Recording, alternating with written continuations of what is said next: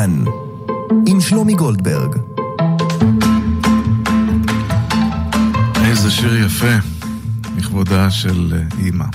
11 ו-30 בדיוק, אנחנו עם ספר חדש שיצא לאור ממש בימים האלה ועוסק ביסודות תורת הנפש ביהדות.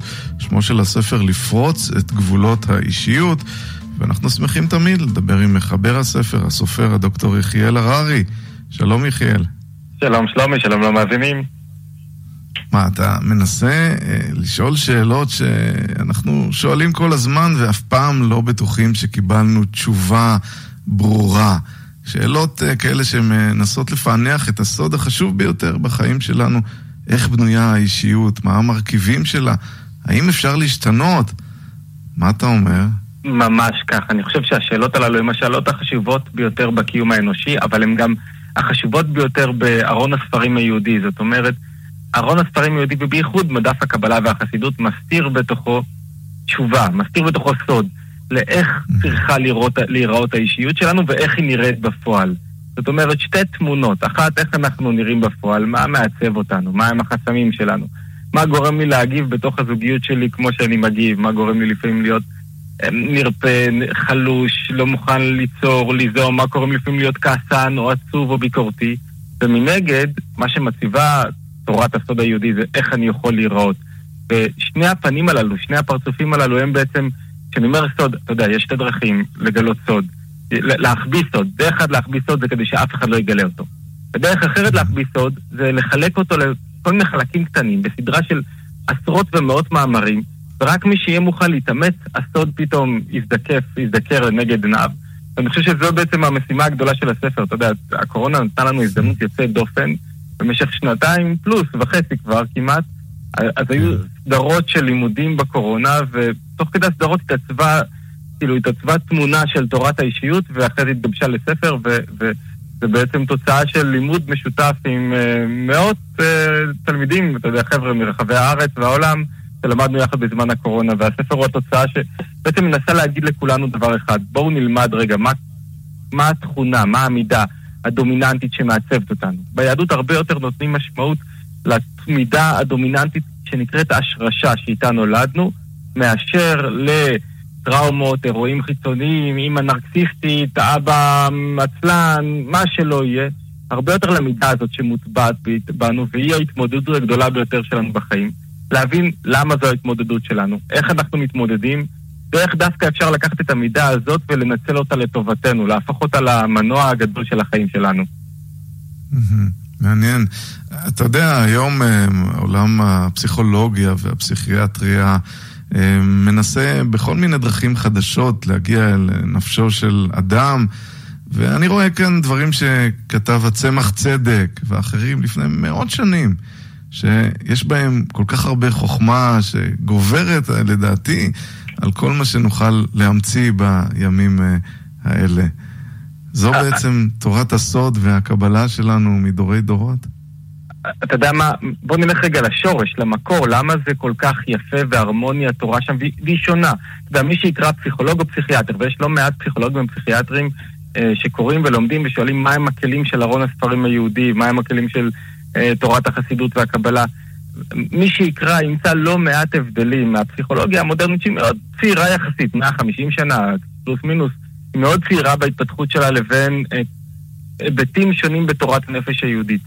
ולמה? כי כמו שאמרת, תורת הנפש היהודית נשענת לא על אה, מחקר משתתף, לא על תצפית, אלא על הבנה של איך הבורא ברא את העולם. היא הולכת מבשרי אחרי זה כאן. אני מבין את האופן שבו הבורא ברא את העולם על פי תורת הקבלה, ככה אני מבין את האופן שבו הנפש מחיה את הגוף. ואתה יודע, זה מאוד מעניין. לפעמים כשתינוק נולד אומרים, הוא דומה לאימא שלו, הוא דומה לאבא שלו. כל תינוק לא דומה לאף אחד אחר, התינוק הוא יחיד ומיוחד. כל אחד מאיתנו עם הצורה שלו החיצונית והפנימית, עם הגוון הייחודי שלו. והספר מנסה להבין למה יש גוונים שונים, למה, לא רק למה, בוא תדע מה הגוון הייחודי שלך, למה נולדת בגוון הזה.